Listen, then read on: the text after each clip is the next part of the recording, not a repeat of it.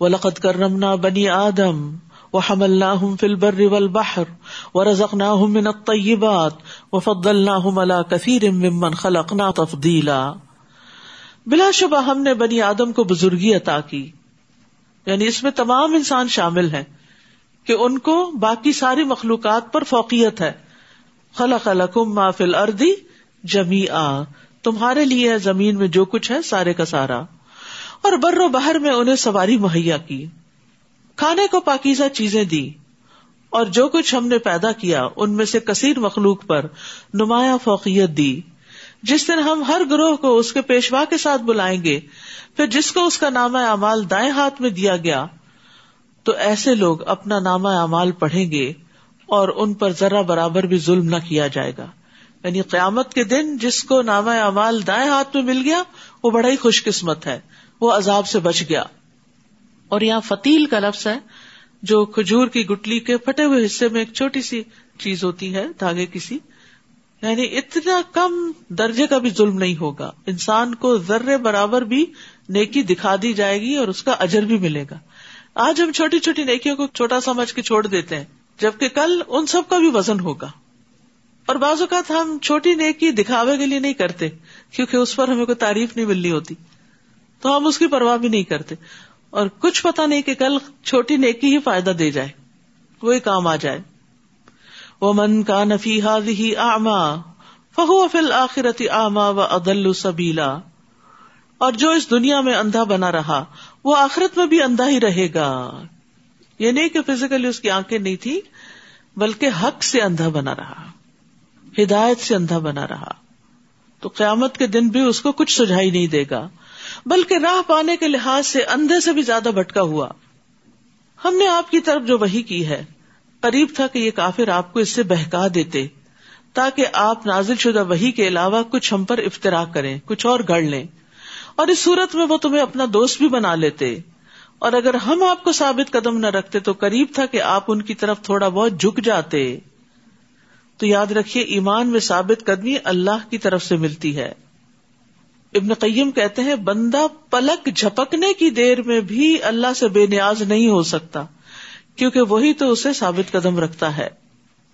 یعنی اگر اللہ ثابت قدم نہ رکھے، تو زمین و آسمان بھی اپنی جگہ پر قائم نہ رہے اور انسان کا ایمان بھی قائم نہ رہے۔ اسی لیے، ربنا لا تزغ قلوبنا بعد اذ هديتنا کی دعا کی جاتی ہے۔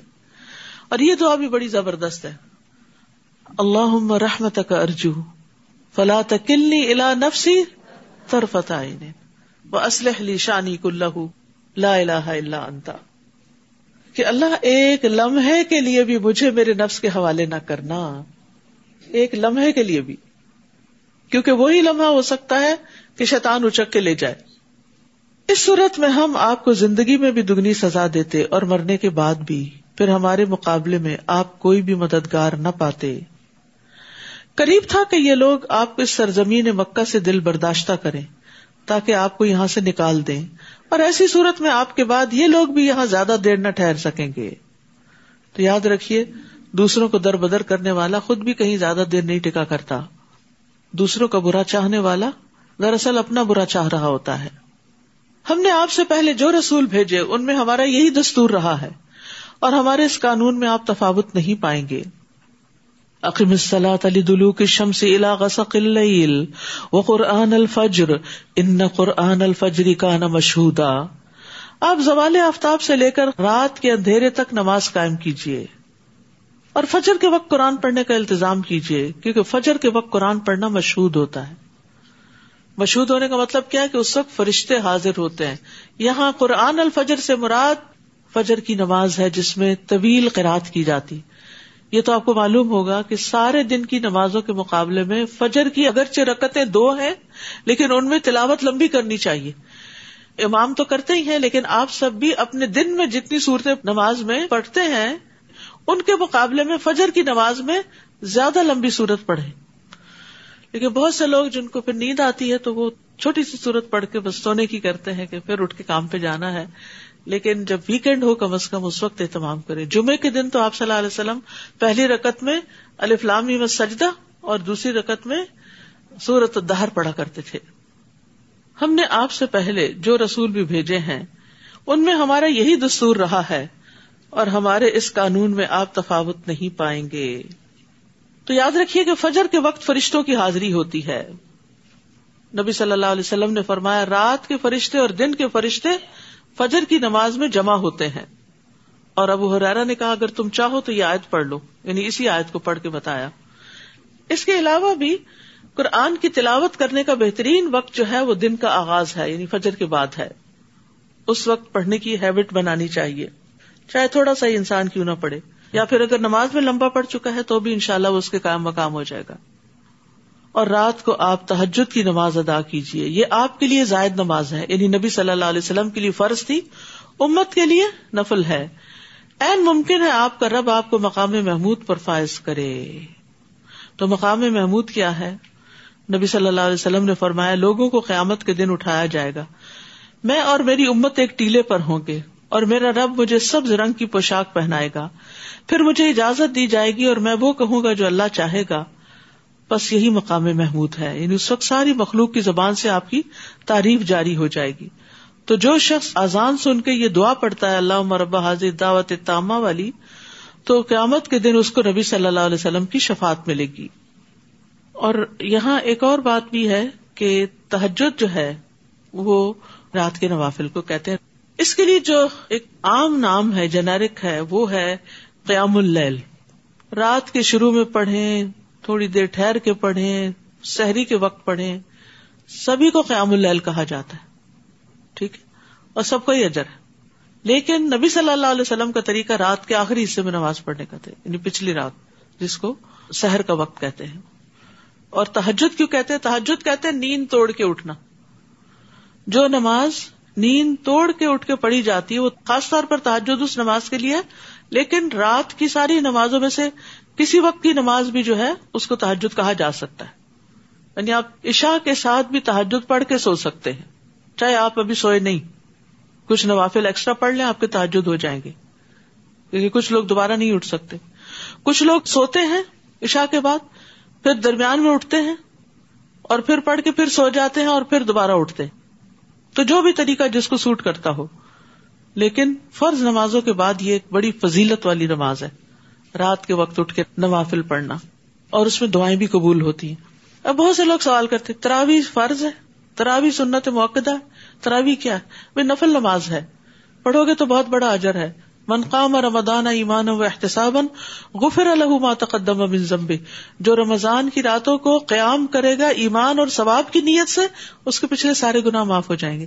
تو یہ گناہوں کی معافی کا ذریعہ بھی ہے۔ وقل رب ادخلنی مدخل صدق و اخرجنی مخرج صدق وجعلنی من لدن کا سلطان النصیرا اور دعا کیجیے اے میرے رب، جہاں بھی تو مجھے لے جائے، سچائی کے ساتھ لے جا۔ اور جہاں سے نکالے، تو سچائی کے ساتھ نکال۔ اور اپنے ہاتھ سے ایک اقتدار کو میرا مددگار بنا دے۔ وکل جا الحق وضحق الباطل، ان الباطل کان زہوقا۔ اور کہہ دیجیے کہ حق آ گیا اور باطل چلا گیا، بے شک باطل جانے والا ہی ہے۔ وننزل من القرآن ما هو شفاء ورحمة للمؤمنين۔ ولا يزيد الظالمين الا خسارا۔ اور قرآن میں ہم جو کچھ نازل کرتے ہیں، وہ مومنوں کے لیے تو شفا اور رحمت ہے، مگر ظالموں کے خسارے ہی میں اضافہ کرتا ہے۔ اللہ اکبر۔ جو ایمان رکھتے ہیں، قرآن ان کے حق میں شفا ہے۔ اور ہر طرح کی بیماریوں سے شفا ہے اور رحمت کا باعث بھی ہے۔ یعنی قرآن سے برکتیں اور رحمتیں آتی ہیں ان کی زندگی میں۔ لیکن جو ظالم ہے جو اس پر ایمان نہیں رکھتے یا ایمان رکھ کر پھر اس کے اندر سے نقص نکالتے ہیں، ان کے لیے پھر یہ نقصان میں ہی اضافہ کرتا ہے۔ ان کو قرآن سے ہدایت نہیں ملتی، بلکہ وہ اور زیادہ دور چلے جاتے ہیں ہدایت سے۔ مجاہد اور قطع کہتے ہیں جو بھی اس قرآن کے ساتھ مجلس اختیار کرتا ہے، اکیلے یا سب کے ساتھ مل کے، جیسے ہم یہاں بیٹھے ہوئے ہیں۔ تو جب وہ اٹھ کر جاتا ہے، یا تو وہ اضافے کے ساتھ اٹھتا ہے یا کمی کے ساتھ اٹھتا ہے۔ یعنی آ کر کچھ لے کے جاتا ہے یا پھر پہلا بھی گوا کے جاتا ہے۔ یہ اللہ کا وہ فیصلہ ہے جو اس نے کیا کہ یہ ایمان والوں کے لیے سراسر شفا اور رحمت ہے اور وہ ظالموں کو خسارے کے سوا کسی چیز میں زیادہ نہیں کرتا۔ اور یہ جہاں تک شفا کی بات ہے، تو اللہ کی کتاب سے علاج کرنے میں کوئی حرج نہیں۔ خاص طور پر سورت الفاتحہ کو لازم پکڑ لیں جب بیمار ہو اور عام طور پر بھی اپنے اوپر صورت فاتح پڑھ کے دم کر سکتے ہیں، بچوں پہ کر سکتے ہیں۔ حضرت عائشہ سے مروی ہے کہ رسول اللہ صلی اللہ علیہ وسلم ایک مرتبہ ان کے پاس تشریف لائے تو دیکھا ایک عورت عائشہ رضی اللہ تعالیٰ کا علاج کر رہی ہے یا ان کو دم کر رہی ہے۔ آپ نے اس سے فرمایا، کتاب اللہ کے ساتھ اس کا علاج کرو۔ پہلے بھی آپ کو بتایا گیا تھا آیات شفا کا۔ اور پھر نبی صلی اللہ علیہ وسلم نے شفا کے لیے جو مصنون ازگار ہمیں بتایا، وہ سب ایک کتاب میں اور پمفلٹ اور کارڈ میں جمع کر دیے گئے ہیں۔ تو جب بھی کوئی بیمار ہو، تو دوا لیں، اچھی تیمارداری کریں مریض کی، لیکن اس میں سب سے بہترین تیمارداری کیا ہے کہ آپ اس پر قرآن پڑھ کر دم کریں۔ اور اسی طرح، یہاں یہ کہا گیا کہ ظالموں کے خسارے میں اضافہ کرتا ہے۔ تو ہمیں اپنے آپ کو ظلم سے بچانا چاہیے۔ ظلم کرنے والے قرآن سے فائدہ نہیں اٹھا سکتے۔ ظلم کیا ہے؟ کسی کو اس کے حق سے محروم کر دینا۔ چاہے ایک ماں جو بچے کو دودھ نہ پلا کے اس کے حق سے محروم کرتی ہے۔ یا کسی سے کوئی کام لے کر اس کو پوری اجرت نہ دینا جو اس سے طے کی گئی ہو۔ یا اسی طرح کی اور بھی گھریلو زندگی میں آپ مثالیں دیکھ سکتے ہیں کہ جیسے شوہر کا حق نہ دینا، شوہر کا بیوی کو حق نہ دینا۔ بچوں کو اگنور کر دینا، ان کی ضروریات پوری نہ کرنا، ان کی صحیح تربیت نہ کرنا، ان کے اندر ایمان نہ پیدا کرنا۔ تو ظلم کی کئی قسمیں ہیں۔ کل بھی میں نے تین قسمیں بتائی تھی۔ اللہ اور بندے کے بیچ میں، بندوں اور بندوں کے بیچ میں، اور اللہ کے بارے میں یعنی جیسے شرک۔ تو جو ظالم ہوتے ہیں یعنی توبہ نہیں کرتے، دوسروں پر زیادتی کرتے ہیں، قرآن ان کو فائدہ نہیں دیتا۔ اور جب ہم انسان پر انعام کرتے ہیں تو وہ منہ پھیرتا ہے اور اپنا پہلو موڑ لیتا ہے۔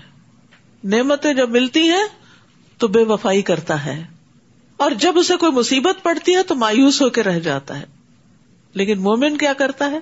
نعمت ملتی ہے تو شکر کرتا ہے، مصیبت آتی ہے تو صبر کرتا ہے۔ کل کلو عمل والا شاکلتی ہی فرب کم عالم بمن ہوا عہدہ سبیلا۔ آپ ان سے کہیے ہر کوئی اپنی طبیعت یا سوچ کے مطابق عمل کرتا ہے۔ لہذا تمہارا رب ہی خوب جانتا ہے کہ کون زیادہ سیدھی راہ چل رہا ہے۔ وہ یس کا ان روح لوگ آپ سے روح کے بارے میں پوچھتے ہیں کہ یہ ہمارے اندر کہاں سے آ گئی۔ آپ ان سے کہیے، روح میرے رب کا حکم ہے۔ اور تمہیں علم میں سے بہت تھوڑا دیا گیا تم یہ ساری باتیں سمجھ ہی نہیں سکتے۔ اب دیکھیے کہ سرٹن چیزوں کو سمجھنے کے لیے ایک سرٹن لیول کا علم ہونا ضروری ہے۔ مثال کے طور پر کسی مریض کے مرض کو پہچاننے کے لیے ڈاکٹر بننا ضروری ہے۔ ایک سرٹن لیول کا آپ کے پاس علم نہ ہو تو آپ اس بیماری کو نہیں سمجھ سکتے۔ صحیح طور پر ڈائگنوز نہیں کر سکتے، صحیح تشخیص نہیں کر سکتے۔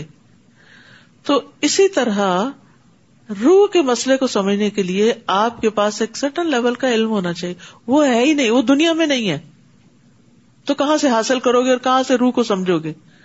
تو اس لیے فی الحال دنیا میں یہ بس اتنا ہی جان لو کہ یہ رب کے امر سے آتی ہے تمہارے اندر۔ اور جب رب کا عمر آتا ہے، تو چلی بھی جاتی ہے۔ نہ ہم اس کے آنے پہ کوئی کنٹرول رکھتے کہ ہم نے نہیں آنے دینا، اور نہ اس کے جانے پر۔ یہ آزاد پنچھی ہے۔ اللہ کے حکم سے ہی ہے۔ آتی ہے تو زندگی لاتی ہے، اور جاتی ہے تو زندگی بج جاتی ہے۔ اور جو کچھ ہم نے آپ کی طرف وہی کی، اگر ہم چاہیں تو اسے لے جائیں۔ پھر ہمارے مقابلے میں آپ کو کوئی ایسا مددگار نہ ملے جو اسے واپس لا سکے۔ اللہ یہ کہ آپ کا رب بھی مہربانی فرما دے، کیونکہ آپ پر اس کا بہت بڑا فضل ہے۔ آپ ان سے کہیے کہ اگر تمام انسان اور جن سب مل کر قرآن جیسی کوئی چیز بنا لائے تو نہ لا سکیں گے۔ خواہ وہ سب ایک دوسرے کے مددگار ہی کیوں نہ ہو میں نے جیسے پہلے عرض کیا تھا نا کہ سورت بنی اسرائیل جو ہے، اس میں قرآن کا ذکر بہت آتا ہے۔ نبی صلی اللہ علیہ وسلم رات کو اسے سونے سے پہلے پڑھا کرتے تھے۔ اور آپ فرماتے تھے کہ یہ میرے قدیم مال میں سے یعنی ابتدائی دور کی صورتوں میں سے ہے۔ تو ابتدائی دور کی صورتوں میں عموماً توحید کے دلائل دیے جاتے ہیں۔ قرآن کی اوتھینٹسٹی کو ثابت کیا جاتا ہے۔ ہم نے اس قرآن میں لوگوں کو ہر طرح کی مثال کو مختلف طریقے سے بیان کیا ہے۔ مگر اکثر لوگوں نے اسے تسلیم نہ کیا، بس کفر ہی کرتے گئے۔ یعنی اللہ تعالیٰ نے سمجھانے میں کوئی کسر نہیں چھوڑی، لیکن کچھ لوگ جو ظالم ہوتے ہیں، ان کو سمجھ نہیں آتی۔ اور کہنے لگے، ہم اس وقت تک آپ پر ایمان نہ لائیں گے جب تک آپ ہمارے لیے زمین سے چشمہ نہ جاری کر دیں۔ یا آپ کا کھجوروں اور انگوروں کا باغ ہو، تو آپ اس میں جا بجا نہریں بہا دیں۔ یا آپ آسمان کو ٹکڑے ٹکڑے کر کے ہم پر گرا دیں، جیسے آپ کا دعویٰ ہے۔ یا اللہ اور فرشتوں کو سامنے لے آئے یا آپ کے لیے سونے کا کوئی گھر ہو، یا آپ آسمان میں چڑھ جائیں۔ اور ہم آپ کے چڑھنے کو بھی نہ مانیں گے۔ لاہور والا حتیٰ کہ آپ ہم پر کتاب نازل کریں، جس کو ہم پڑھ لیں۔ آپ ان سے کہیے، پاک ہے میرا رب، میں تو محض ایک انسان ہوں پیغام پہنچانے والا۔ بات ہی ختم، جھگڑا ہی ختم۔ بعض اوقات ایسا ہوتا ہے زندگی میں کہ کوئی شخص آپ سے بے پناہ حجتیں کرتا ہے۔ یہ بھی غلط ہے، یہ کیوں ہے، یہ کیوں ہے، یہ کیوں ہے؟ تو آپ اس کے جواب میں ایک بات سے اپنی بات ختم کر سکتے ضروری نہیں ہوتا کہ ہر وقت دوسروں کو بہت لمبے چوڑے دلائل سے سمجھایا جائے۔ جیسے بچے ہوتے ہیں نا بازو اوقات بڑے ناروا مطالبات کرتے ہیں۔ انہیں سیل فون چاہیے، انہیں گاڑی چاہیے، بس وہ انتظار کرتے رہتے ہیں کب نیا مطالبہ کریں۔ اور جب آپ کہتے ہیں یہ نہیں ہو سکتا تو پھر وہ ناراض ہوتے ہیں۔ پھر وہ ایک کے بعد ایک دلیل لاتے ہیں آپ کے پاس۔ پھر اموشنلی بلیک میل کرتے ہیں۔ ان کے سر سے وہ بات نکلتی ہی نہیں۔ ایک ہی بات ہوتی ہے، بس انہیں وہ چاہیے۔ تو ایسے میں جو چیز تو درست ہے بہت زیادہ بےچاروں کو منت ترلے ہی نہ کرنے دیں۔ جو چیز ضرورت ہے، خود ہی لے دیں۔ لیکن جو ضرورت کی نہیں اور نہیں لے کے دینی، جب ایک دفعہ اگر آپ نے نہ کر دی تو پھر یہ نہیں، دو چار دفعہ ستائے تو پھر آپ نے اچھا یہ لو۔ نہیں۔ اب یہ جو اتنے مطالبے اہل مکہ کرتے تھے تو یہ تھوڑی کیا گیا کہ اچھا تم اتنا جو تنگ کر رہے تو یہ لو، مطالبے تمہارے پورے ہو گئے۔ نہیں۔ جو چیز فائدے کی نہیں، جو کام کرنے کا نہیں، اس کو نہیں کرنا۔ اور بچوں کو بھی یہ پتا ہونا چاہیے کہ اس بات پر نہ ہو چکی ہے۔ اب دوبارہ نہیں بات کرنے کی۔ اصل میں کیوں نہیں مانے گئے مطالبے؟ کیونکہ اگر یہ مان لیا جاتا نا تو تھوڑے دن کے بعد ایک نیا سیٹ آف مطالبات آ جاتا اور پھر اور آ جاتا۔ تو کیا نبی صلی اللہ علیہ وسلم کا کام یہی تھا کہ وہ لوگوں کو کرشمے دکھاتے رہے اور ان کو مسور کرتے رہے اور ان کو چمبے میں ڈالتے رہے؟ اچھا یہ ہے، وہ ہے۔ حیران کون چیزیں بتاتے رہے اور ہدایت کا کام نہ کرے تعلیم نہ دے تو اس لیے جہاں بھی کوئی آپ کو بہت زچ کرے اور بہت لمبی چوڑی باتیں کرے، وہاں مختصر بات کرنا سیکھیے۔ کیا کہا؟ خل ان ساری باتوں کے جواب میں، سبحان ربی، پاک ہے میرا رب۔ وہ لا سکتا سارے موجے لیکن ہل کن تو اللہ بشر اور رسولہ کیا میں ایک بشر رسول کے سوا کچھ اور بھی ہوں؟ یہاں یہ بات بھی پتہ چلتی ہے کہ نبی صلی اللہ علیہ وسلم اللہ کے رسول ضرور تھے اور اس کے ساتھ بشر بھی تھے۔ یہ جو ہم نے ایک جھگڑا کھڑا کر رکھا ہے نا کہ آپ نور سے پیدا ہوئے اور آپ انسان نہیں تھے اور آپ کا سایہ نہیں تھا، یہ ریلیونٹ باتیں ہیں۔ آپ کے آنے کا مقصد سمجھیے۔ آپ کے آنے کا مقصد لوگوں کو مسور کرنا نہیں تھا یا عجیب و غریب باتیں دکھاتے رہنا نہیں تھا۔ یا اپنی ذات کے بارے میں عجیب و غریب باتیں بتانا مقصود نہیں تھا۔ آپ اپنے آپ کو منوانے نہیں آئے تھے، آپ تو اللہ کا پیغام سنانے آئے تھے۔ تو اسی طرح دائی دین کو بھی اپنے مقصد پہ فوکس ہونا چاہیے۔ بعض اوقات ہم ایسی چیزوں سے لوگوں کو دین کی طرف لانا چاہتے ہیں کہ ہائے وہ کسی طرح اٹریکٹ ہو جائے بات یہ کہ جس کے اندر سچی طلب ہے، وہ آپ کی سچی بات سے ہی اٹریکٹ ہو جائے گا۔ اخلاص میں بڑا وزن ہوتا ہے۔ اپنے اندر سنسیئرٹی پیدا کریں۔ اپنے کاموں کو اللہ کی خاطر کریں۔ تو اس میں آپ دیکھیں گے کہ سمپل طریقے سے بھی کوئی کام آپ کرتے ہیں تو بہت اچھا ہو جاتا ہے۔ بعض اوقات کسی فائیو اسٹار ہوٹل میں آپ کو وہ سہولت نہیں ملتی کھانے کی جو آپ اپنے مٹی کی ہنڈیا میں کچھ بنا کے ٹیسٹ حاصل کر سکتے ہیں۔ تو بہت سی سمپل چیزیں، بیسک چیزیں ایسی ہوتی ہیں جو بہت بہترین ہوتی ہیں۔ صرف دھوکا ہوتا ہے نظر کا کہ چکا چوند والی چیزوں کی طرف انسان زیادہ اور آگے بڑھ جاتا ہے اور متاثر ہو جاتا ہے ان سے۔ تو انسان کو حقیقت پسند ہونا چاہیے۔ لوگوں کے پاس ہدایت آ جانے کے بعد انہیں ایمان لانے سے صرف یہ بات روکتی ہے جو وہ کہتے ہیں، کیا اللہ نے انسان کو رسول بنا کے بھیجا؟ آپ ان سے کہیے، اگر زمین میں فرشتے اطمینان سے چل پھر رہے ہوتے، تو ہم آسمان سے ان کے لیے کوئی فرشتہ ہی رسول بنا کے بھیجتے۔ جب تم انسان ہو، تو تمہارے لیے ایک رول ماڈل انسان کی شکل میں ہی آنا چاہیے۔ کیونکہ مقصد پہ غور کرو، مقصد پہ نظر رکھو کہ رسول کے آنے کا مقصد کیا ہے۔ آپ ان سے کہیے، میرے اور تمہارے درمیان بس اللہ کی گواہی کافی ہے۔ وہ یقیناً اپنے بندوں سے باخبر ہے اور سب کچھ دیکھ رہا ہے۔ جسے اللہ ہدایت دے دے، وہی ہدایت پا سکتا ہے اور جسے وہ گمراہ کر دے۔ تو ایسے لوگوں کے لیے اللہ کے سوا آپ کوئی مددگار نہ پائیں گے۔ اور قیامت کے دن ہم انہیں اوندے منہ، اندھے، گونگے اور بہرے بنا کے اٹھائیں گے۔ ان کا ٹھکانا جہنم ہے۔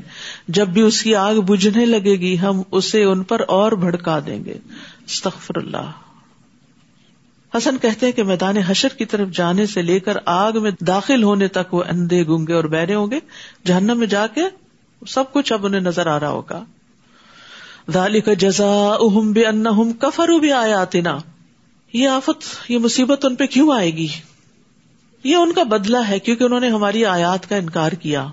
اور کہا، جب ہم ہڈیاں اور ریزا ریزا ہو جائیں گے تو کیا اثر نو پیدا کر کے اٹھائے جائیں گے؟ یعنی آخرت کو نہیں مانا تھا۔ کیا انہوں نے دیکھا نہیں کہ وہ اللہ جس نے آسمانوں اور زمین کو پیدا کیا، وہ اس بات پر قادر ہے کہ ان جیسے پھر پیدا کر دے؟ اس نے ان کے لیے ایک مدت مقرر کر رکھی ہے جس میں کوئی شک نہیں۔ مگر ظالم اسے ماننے والے نہیں، بس کفر ہی کرتے جاتے ہیں۔ آپ ان سے کہہ دیجیے اگر میرے رب کی رحمت کے خزانوں کے مالک تم ہوتے، تو ان کے خرچ ہو جانے کے اندیشے سے سب کچھ اپنے ہی پاس رہنے دیتے۔ واقعی انسان بہت تنگ دل ہے۔ وہ کان ال انسان قطورا کتورا کا مطلب ہوتا ہے کنجوس اور مال کو خرچ کرنے سے روکنے والا۔ مال خرچ نہ کرے۔ اور ہم نے موسا کو نو نشانیاں عطا کی تھی تو بنی اسرائیل سے پوچھ لیجیے کہ جب موسا ان کے پاس آئے تو فرعون نے ان سے کہا، موسا، میں تو یہ سمجھتا ہوں کہ تجھ پر جادو کر دیا گیا ہے۔ موسا نے جواب دیا، تو خوب جانتا ہے کہ ان بصیرت افروز نشانیوں کو اس ہستی نے نازل کیا۔ جو آسمانوں اور زمین کا مالک ہے۔ اور اے فرعون، میں تو یہ سمجھتا ہوں کہ تو ہلاک ہی ہو کر رہے گا۔ اب فرعون نے یہ چاہا کہ بنی اسرائیل کو اس ملک سے اکھاڑ پھینکے۔ تو ہم نے اسے اور جو اس کے ہمراہ تھے سب کو غرق کر دیا۔ اور اس کے بعد ہم نے بنی اسرائیل سے کہا کہ اس سرزمین میں آباد ہو جاؤ۔ پھر جب آخرت کے وعدے کا وقت آئے گا تو ہم تمہیں اکٹھا کر کے لے آئیں گے۔ یعنی دنیا میں تمہاری نسلیں جہاں کہیں بھی پھیل جائیں قیامت کے دن ہم تمہیں جمع کر لیں گے۔ وہ بالحق انزل نہ ہو بالحق نزل۔ ہم نے اس قرآن کو حق کے ساتھ اتارا ہے اور حق کے ساتھ ہی یہ نازل ہوا ہے اور ہم نے آپ کو محض بشارت دینے والا اور ڈرانے والا بنا کر بھیجا ہے۔ اور قرآن کو موقع ب موقع الگ الگ کر کے نازل کیا ہے۔ یعنی ایک ہی دفعہ نہیں آیا قرآن، بلکہ تھوڑا تھوڑا کر کے آیا۔ تاکہ آپ اسے وقفے وقفے سے لوگوں کو پڑھ کر سنائے اور اسے بتدریج تھوڑا تھوڑا کر کے نازل کیا ہے۔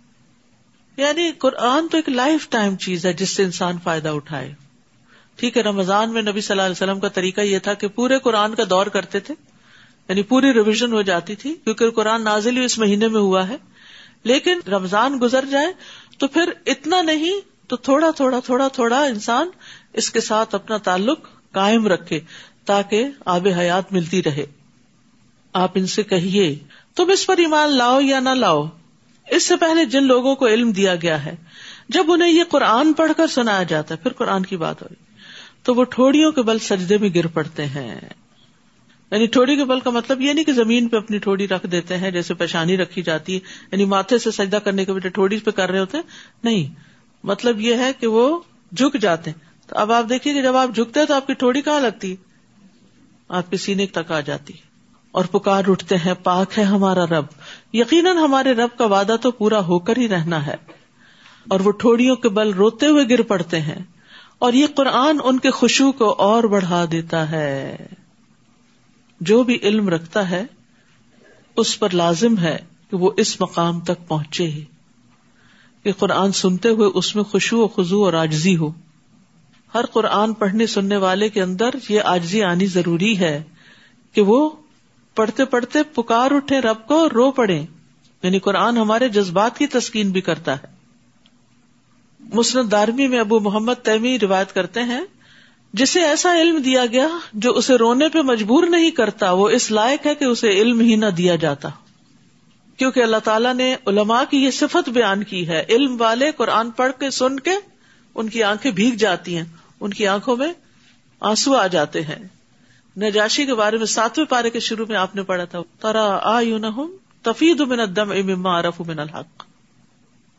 نبی صلی اللہ علیہ وسلم نے ایک دفعہ عبداللہ بن مسعود سے کہا کہ تم مجھے قرآن پڑھ کر سناؤ۔ تو انہوں نے سورت النساء کی آیات تلاوت کی۔ تو جب اس آیت پہ پہنچے فقی فائدہ جنا من کل امت شہید آخر تک، تو وہ کہتے میں نے اپنا سر اٹھایا۔ نبی صلی اللہ علیہ وسلم اس وقت رو رہے تھے۔ یعنی عبداللہ بن مسعود تو پڑھ رہے تھے، تو کسی آدمی نے ان کو ٹھوکا دیا کہ دیکھو نبی صلی اللہ علیہ وسلم رو رہے ہیں۔ تو پھر وہ کہتے ہیں کہ میں نے سر اٹھایا تو دیکھا کہ آپ کے آنسو بہ رہے ہیں۔ تو خود نبی صلی اللہ علیہ وسلم بھی قرآن پڑھ کر، سن کر رویا کرتے تھے۔ تو ہم سب کو بھی اس کی کوشش کرنی چاہیے۔ اگر رونا نہیں بھی آتا تو رلانا چاہیے۔ جہنم کی آتے پڑھ کے یا کسی بھی طرح کہیں نہ کہیں، کبھی سنتے ہوئے تراوی میں، کبھی دن کو تلاوت کرتے ہوئے، کبھی قرآن کی مجلس میں۔ کسی نہ کسی جگہ دل نرم ہونے چاہیے۔ کہ قرآن سے اگر دل نرم نہیں ہوتے تو یہ صرف انٹلیکچل ایکٹیویٹی نہیں ہے۔ جس سے پہلے میں نرس کیا تھا نا، حضرت عمر جو تھے وہ نماز پڑھاتے ہوئے رویا کرتے تھے اور پچھلی صفوں کے لوگ ان کے آہو بکا سن لیتے تھے۔ آپ ان سے کہہ دیجیے اللہ کہہ کے پکارو یا رحمان کہہ کر، جو نام بھی تم پکارو گے، اس کے سبھی نام اچھے ہیں۔ اور آپ اپنی نماز نہ زیادہ بلند آواز سے پڑھیے، نہ بالکل پست آواز سے، بلکہ ان کے درمیان اوسط درجے کا لہجہ اختیار کیجیے۔ وقل الحمد للہ لم يتخذ ولدا۔ اور کہہ دیجیے، ہر طرح کی تعریف اللہ ہی کے لیے ہے۔ جس نے کسی کو بیٹا نہیں بنایا، نہ بادشاہی میں اس کا کوئی شریک ہے، اور نہ ہی ناتوانی کی وجہ سے کوئی اس کا مددگار ہے۔ وہ کب بر ہو تکبیرا اور اس کی خوب خوب بڑائی بیان کیجیے۔